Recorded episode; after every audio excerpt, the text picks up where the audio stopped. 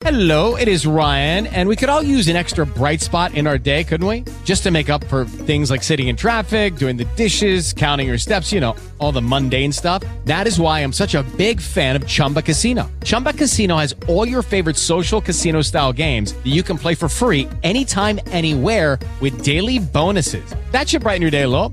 Actually, a lot. So sign up now at chumbacasino.com. That's chumbacasino.com. No purchase necessary. VGW Group. Void were prohibited by law. See terms and conditions. 18 plus. With Lucky Land slots, you can get lucky just about anywhere. Dearly beloved, we are gathered here today to. Has anyone seen the bride and groom? Sorry, sorry, we're here. We were getting lucky in the limo and we lost track of time. No, Lucky Land Casino, with cash prizes that add up quicker than a guest registry. In that case, I pronounce you lucky. Play for free at LuckyLandSlots.com. Daily bonuses are waiting. No purchase necessary. Void where prohibited by law. 18 plus. Terms and conditions apply. See website for details. Las opiniones expresadas por Chayo Busquets están avaladas por su amplia experiencia como terapeuta familiar y en el previo análisis de los casos que aquí se presentan. Bienvenidos. Esto es Chayo contigo, en Joya, la radio inteligente. Comenzamos. Tu comportamiento sirve de modelo para tus hijos. Muy buenas tardes a todos, ¿cómo están? Soy Chayo Busquets. Si seguimos eh, en esta línea de los tipos de violencia, fíjense que se puede dividir en grupos, dependiendo de la naturaleza o del daño que generan. Una es la violencia física, que es el tipo de violencia más evidente, puesto que incluye todas las acciones violentas ejecutadas con el fin de causar daño en el cuerpo de otra persona. Y estas acciones se llevan a cabo a través de la aplicación de la fuerza física o mediante el uso de objetos que permiten agredir a la víctima. Este tipo de violencia puede tener diferentes niveles que van desde un arañazo, una patada, un empujón, golpes que pueden llegar a la, a- la muerte. Por el otro lado está la violencia psicológica.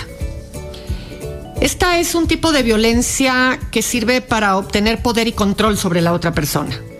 Aislarla, intimidarla, abusar o chantajear emocionalmente, eh, tener control o buscar tener control sobre la persona, celos patológicos, acoso, denigrar al otro, humillar, una indiferencia ante las demandas afectivas o las amenazas, suelen eh, formar parte de las conductas incluidas dentro de este tipo de violencia.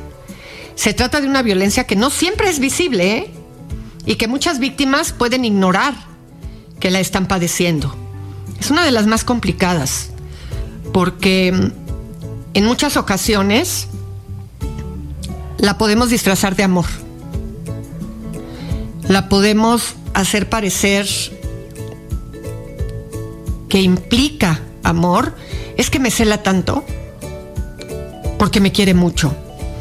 Es que no quiere que trabaje porque quiere que me quede aquí en casa. No quiere que salga con mis amigos o mis amigas porque quiere estar conmigo, me quiere ver, quiere pasar todo el tiempo conmigo.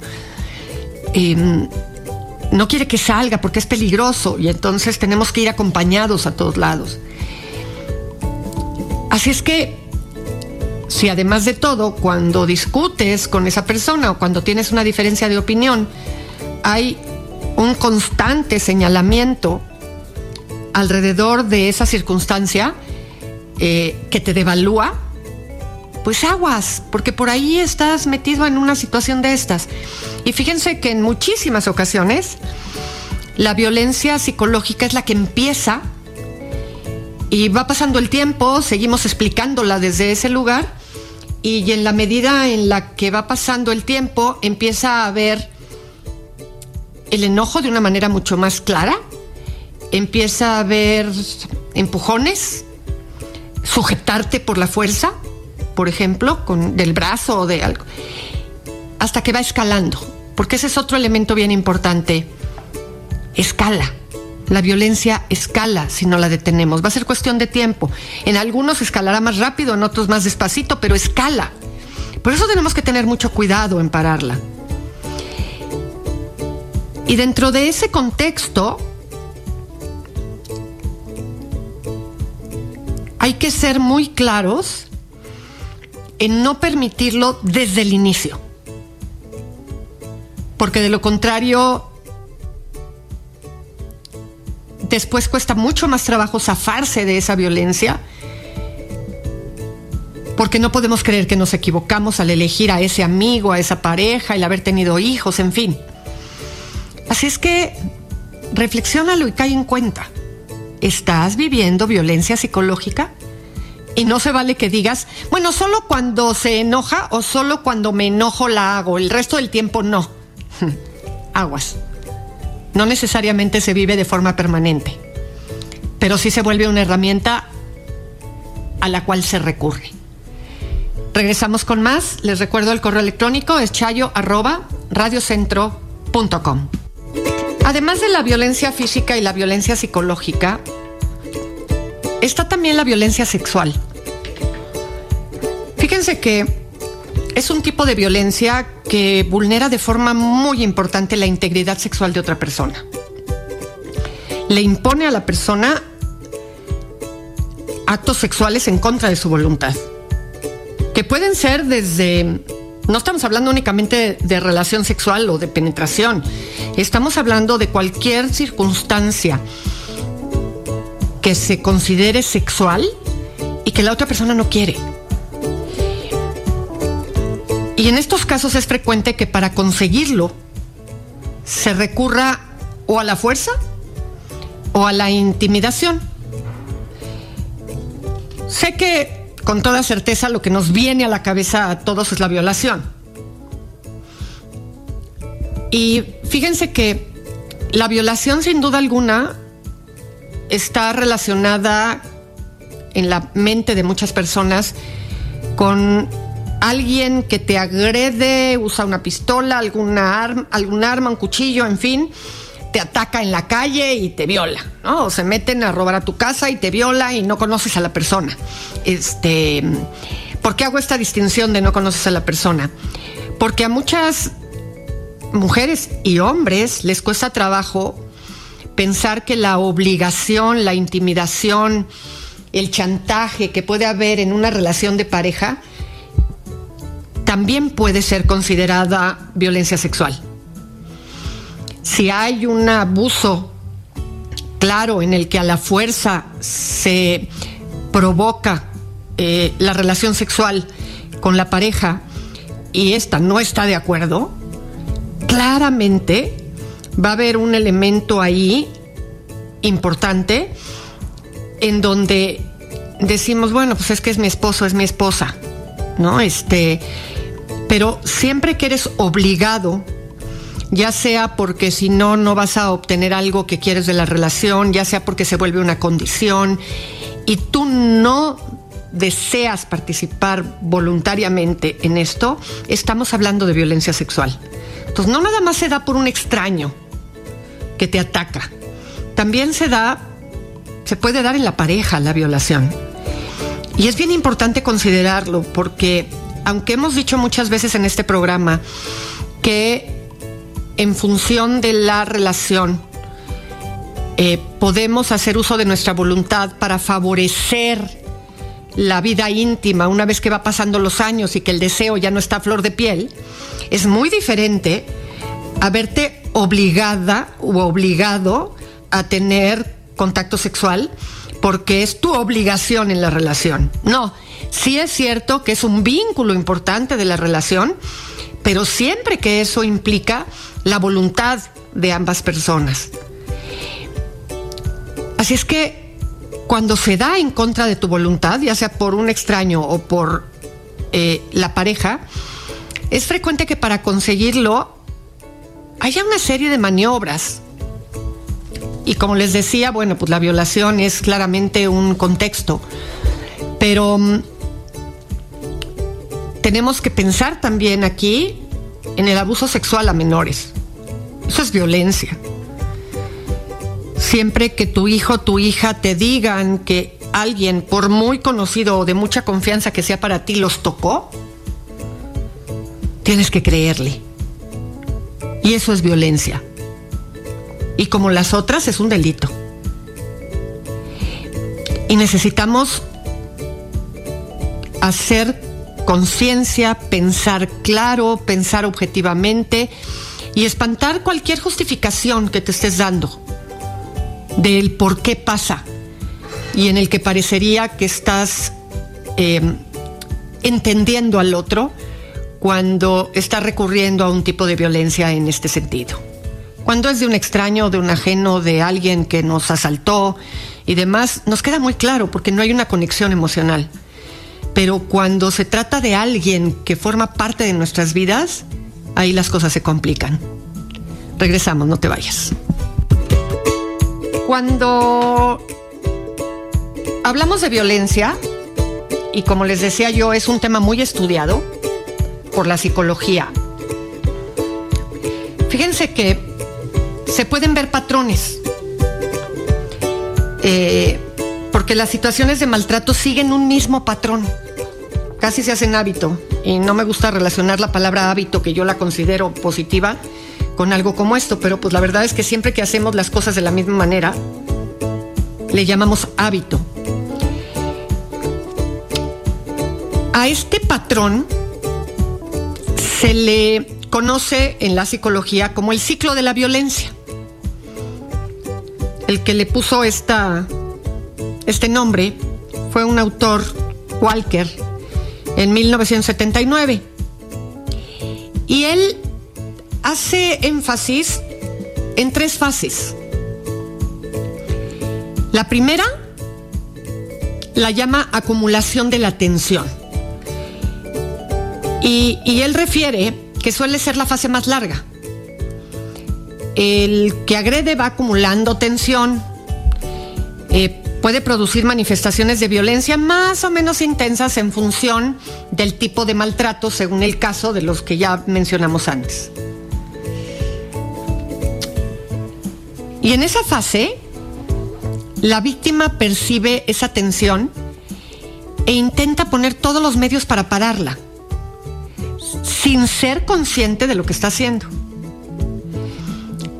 En ese momento está asumiendo la responsabilidad de la violencia al creer que puede detenerla, que está en sus manos.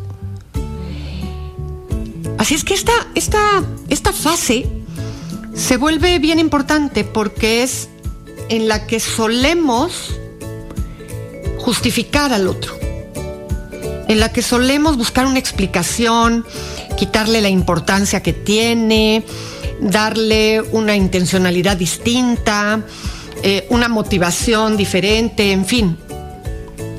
Pero es una etapa bien importante, porque en muchas ocasiones llega a ser sutil. Yo te preguntaría, ¿Dejas de hacer cosas porque no quieres que tu pareja se enoje?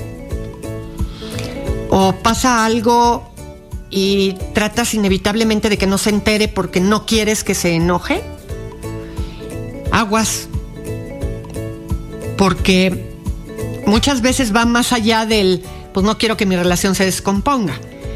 Y se relaciona mucho con em, que haya formas en las que reacciona cuando se enoja que no te parecen. Por eso siempre les digo que, que la violencia no se debe de usar con los niños, porque los niños empiezan a sentirse escamados, digamos, ante la situación y no entienden la razón del por qué no deben de comportarse de cierta forma. Solamente está tratando de evitar el golpe o el maltrato por parte de los padres. Y tenemos que tener mucho cuidado y poner mucha atención, porque la responsabilidad sigue estando en los adultos. Y si eso te pasa en la relación de pareja, es que si mi marido se entera, me muero. Es que si mi esposa se entera, bueno, la que se me arma. Eh, porque una cosa es el enojo asertivo, que nadie queremos tener tensión en la relación, y otra cosa es tener miedo a la reacción. Son dos cosas distintas. Si a ti te pasa, pregúntate bien por qué. Regresando vamos a hablar de las siguientes fases. Hay un segundo, una segunda fase de el ciclo de la violencia. Ya decíamos que la primera es cuando se acumula la tensión en la persona violenta. La segunda fase es la fase de la explosión o la agresión. En esta segunda fase se produce la explosión de violencia física o psíquica. Y va de mayor a menor intensidad en función del tipo de maltrato del que se trata. Suele ser la fase más breve, pero la que supone mayor riesgo para la víctima, porque es el momento en el que la persona explota y dice o hace. Y por lo general en esta fase la víctima reacciona con una paralización o huyendo de la situación. Cualquiera de las dos situaciones eh, se pueden presentar. Y si tú vives violencia, vas a ir distinguiendo de forma constante ese proceso. De tal manera que vas a ir descubriendo si te quedas paralizado o si tratas de huir. Muchas veces cuando te asaltan en la calle y la persona se defendió, la gente dice, es que qué tonto, es que entrega tus cosas. La realidad es que surge desde un impulso. La gente no dice, ah, me están asaltando, no, no me voy a dejar. No, tratan de huir eh, porque es lo que se presenta en ese momento. O se paralizan y se vuelven muy obedientes, en el mal sentido de la palabra, por supuesto. Como decimos, es la fase más pequeñita en cuanto a duración, pero es la más peligrosa y la que le acaba dando el nombre al proceso, porque ahí es donde se expresa la violencia con toda su fuerza, con toda su capacidad y eh, se da de manera muy clara. Fíjense que dentro de las violencias, de los tipos de violencia, hay una violencia que es la que ha sido estudiada en los últimos años con más hincapié, digamos, con más seriedad, sobre todo en un país como el nuestro, en donde se vive la violencia social. Esa violencia es el tipo de violencia formado por actos de impacto social y que atentan a la integridad física, psicológica o relacional de una persona o de un grupo de personas. Y esos actos son llevados a cabo por un sujeto o por la propia comunidad. Y el objetivo de este tipo de violencia es obtener o mantener poder y estatus social. La violencia doméstica, por ejemplo, las agresiones racistas, las agresiones homofóbicas, los ataques terroristas, los secuestros, el acoso laboral o escolar, son ejemplos de este tipo de violencia. Y en la medida en la que las sociedades nos vamos volviendo menos civilizadas y más indiferentes, es mucho más probable que esto empiece a suceder en mayor frecuencia. Y sobre todo cuando hablamos del acoso escolar, porque se empieza a ejercer aún antes de que se termina la formación eh, de valores, de educativa y demás de la persona. ¿Cuántos chicos no sufren acoso en la escuela por parte de compañeritos. Eh, como parte muchas veces de, de chicos más pequeños que ellos o más grandes que ellos, que han adquirido un poder dado por el mismo contexto social para que lo puedan ejecutar. Así es que no nada más tenemos que vigilar que no seas violento con tus hijos, también tienes que vigilar que tus hijos no sean violentos con otras personas. Regresamos con más de Chayo contigo, no se vayan. Cuando hablamos de las fases de la violencia, y ya dijimos la primera, que el, violento acumula tensión y es una época larga. La segunda, que es la más rápida, es cuando explota y agrede. Y la tercera, esta es bien interesante como fenómeno, es la de la reconciliación o luna de miel. Fíjense que en esta fase el agresor se arrepiente, se disculpa, pide perdón, promete no volver a hacerlo. En algunos casos, el agresor llega a iniciar un tratamiento psicológico o psiquiátrico como una forma de convencer a la víctima, perdón, de que realmente va a cambiar. Y la víctima, pues dependiendo del momento en el que se encuentre, va a perdonar al agresor. Y empezará a autopreguntarse qué es lo que pudo haber hecho o no con la finalidad de poner remedio y que no se vuelva a repetir la fase de explosión. Y sin darse cuenta, la víctima estará volviendo a asumir la responsabilidad del acto agresivo, del acto violento. Es bien interesante esto porque cuando la persona está en su punto máximo, el agresor está en su punto máximo de violencia, hay un poder muy importante en esa persona y quienes lo rodean o a quien va dirigida la violencia lo vive con mucho miedo. Pero cuando a esa persona que cobra una gran dimensión se hace chiquita pidiendo perdón, arrepintiéndose de lo que sucedió y casi sufriéndolo como si él fuera o ella fueran una víctima de esa misma violencia que no pudo contener, quien acaba en el lugar de poder es la víctima. Porque ese, ese personaje, hombre, mujer, no importa, se acaba disculpando frente a mí.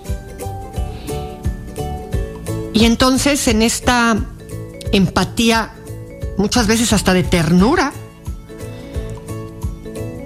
la persona se pregunta, ¿qué puedo hacer yo para no volver a provocarlo o a provocarla? Para no provocar la violencia. Por eso se dice que nuevamente se asume por parte de la víctima la responsabilidad de ese acto. Y fíjense que una vez finalizada esta fase que se le suele llamar luna de miel, se va a volver a la de la acumulación de la tensión, porque estas tres fases acumular tensión, explotar y reconciliar son un círculo que se repite y se repite y se repite. Y cuando se vuelve a la acumulación de la tensión, a la de la explosión y otra vez a la luna de miel, esto se va perpetuando con el paso del tiempo. Y las fases se hacen cada vez más cortas. Y los episodios de maltrato cada vez más intensos y peligrosos. Por eso se habla todo el tiempo de la escalada de violencia. en el caso en el que no existe una ruptura de esa relación afectiva, el ciclo de la violencia conlleva el refuerzo de las conductas del agresor. Porque como no acaba perdiendo la relación, entonces se refuerza su comportamiento. Después de todo no hace ser tan grave ni tan malo, ¿verdad? a la vez que aumenta el estado de indefensión de la, de la víctima y esta víctima cuando interioriza esta indefensión intenta poner todos los medios para parar la violencia, creyendo que está en sus manos lograrlo y no lo logra. Es por esto que cuando las personas nos escriben aquí porque la hermana, la hija, la mamá eh, son víctimas de violencia, a veces viene acompañado no nada más de preocupación, sino también de enojo. Qué tonto o qué tonta que lo sigue permitiendo. Porque al principio es pobre de la persona. Pero cuando esto no para y se mantiene, entonces viene lo contrario. Qué tonto o qué tonta es la persona. Está ahí porque quiere. Porque desde afuera las cosas se ven muy simples.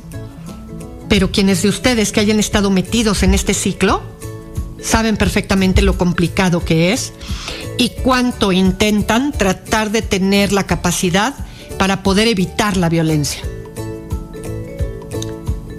Y no suele ser tan fácil, porque no está en la víctima la capacidad de detener. Así es que lo único que resta es salirse de la relación buscar los apoyos y las redes necesarias para poder salirse de la relación. Regresamos. Cuando hablamos de mm, violencia, nada más tenemos que estudiar el caso, también tenemos que poder responder cómo poner fin a la violencia. Y mm, para la víctima, terminar con el ciclo de la violencia puede resultar muy complicado porque existen una serie de factores, tanto personales como sociales, que van a impedir o a dificultar a las víctimas terminar con una relación. Y hacen que las situaciones de violencia perduren por mucho tiempo. Mucho porque se confía más por deseo que por, que por realidad que las cosas van a cambiar. Fíjense que hay varios elementos que se han encontrado que dan lugar a que se mantenga la, la violencia. Por un lado está la resistencia a reconocer el fracaso de la relación. Y esto se puede dar debido a creencias religiosas o creencias culturales. Hay creencias culturales que obligan a mantener a la familia a toda costa, porque así se demuestra el amor a la familia. Y a veces el precio a pagar es altísimo. A veces hay sesgos en nuestro pensamiento, sentimientos de culpa, y una que aparece con frecuencia y a la gente que no ha vivido violencia le parece muy difícil de aceptar o de entender, es que la persona violentada siente mucha vergüenza por estar viviendo de esa manera y por haberlo permitido durante tanto tiempo. Vamos a regresar con otros factores que la mantienen. Regresamos. Cuando estamos hablando de cómo evitar la violencia. Otros de los datos que hay es la dependencia emocional. Y o, y aquí viene la parte mm, que más lacera a muchas personas, la dependencia económica. Tener falta de capacidad laboral, tenerle miedo al futuro y a la soledad, porque no nos enseñan a pasarla bien solos. No porque nos tengamos que quedar solos, sino porque de alguna forma necesitamos aprender a saber que va a haber muchas cosas de nuestra vida que las vamos a vivir solos. Sentirnos indefensos, un estado emocional o psicológico que no ayuda, miedo a la reacción, tanto del agresor como del entorno social y familiar, porque a veces la misma familia es la que no nos deja. Échale ganas, tu matrimonio, mira, este, pues es que el niño tiene que obedecer, es que, a ver, pues dale dos nalgadas. Falta de información, porque nadie orienta o asesora sobre las acciones o medidas que se tienen que llevar a cabo en el proceso de ruptura de esa relación. Y es que es indispensable que la víctima trate de poner fin a cualquier tipo de conducta violenta a la que se esté viendo sometida. Pues toda relación debe estar basada en principios de confianza y respeto mutuo. Y para eso lo primero que se debe hacer al detectar un caso de violencia es hablar con alguien sobre estas conductas con el fin de poder ayudar a la víctima lo antes posible. Y esta primera etapa es la más costosa, pues para la víctima no le va a ser fácil hablar de su situación por el miedo a las posibles represalias, pero también por, por vergüenza. Y es por ello que se debe transmitir tranquilidad, confianza, haciéndole entender que no está sola y que con la ayuda necesaria va a salir de ahí. Regresamos con más, no se vayan. No sé a ustedes, a mí este tema me parece un tema muy importante del cual vamos a seguir reflexionando. Y mm, en este día Día Internacional de la No Violencia contra la Mujer, de la eliminación de la violencia contra la mujer y contra todo tipo de violencia, pero particularmente sobre este tema, pues espero que les haya servido y les haya ayudado a entender a quienes están metidos, metidas en una situación de esta naturaleza. Por mi parte, los dejo con mi queridísima Fer Quintana, a quien le dejo un beso y un abrazo muy cariñoso. Nosotros nos encontramos mañana, aquí, mañana viernes, a la una en punto de la tarde. Soy Chayo Busquets, esto fue Chayo contigo. Y hoy más que nunca, si te aíslan, insultan, atacan, pegan o amenazan, no te confundas, eso no es amor. Audio Centro.